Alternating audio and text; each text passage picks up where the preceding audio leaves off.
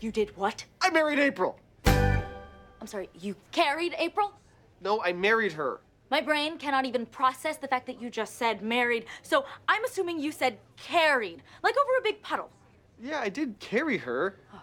into the Bago after I married her. Why? Why? Why? Why? Why? Why? Why? To piss off mom! Wait, wait, wait. You got married just to make mom mad? Yeah. Well, what did she say when you told her?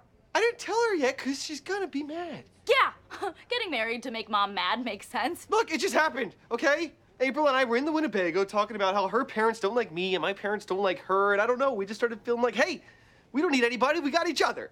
So the more we talked about it, the more upset we got, and the next thing I know, we're at the courthouse in this really long line, and it was around then I started to have second thoughts, but if we got out of line, we'd lose our place. And everyone else in line was so happy for us, because we're really young and hot, and they're all so old. That's because you're too young to get married! You were supposed to date for two and a half years, graduate, get a job, and then get married in a small church surrounded by God and your friends and family and even the cousins you don't know very well. And I am a bridesmaid! Now I'll just have to be a bridesmaid for Cindy and wear a formal dress and a safari hat! It's not about you guys. It's about me and April, and I love her. Enough to be married to her forever? Like, till death do you part, love her? Don't know.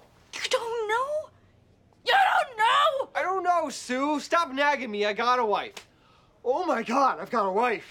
Okay, all right. Let's just take it down for a second. Okay.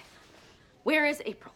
Uh, well, after we got married, we hit a taco truck, and then I drove her back to Orson and dropped her off because she had to work, but I don't know where she is right now. Oh my god. I have a wife, and I have no idea where she is. Shouldn't I know where my wife is at all times? Seriously, Axl, how is this gonna work? Where are you guys gonna live? Are you moving in with her? Is she moving into the Bago? You guys getting your own place? Is she gonna take your name? Are you gonna make her be a Heck?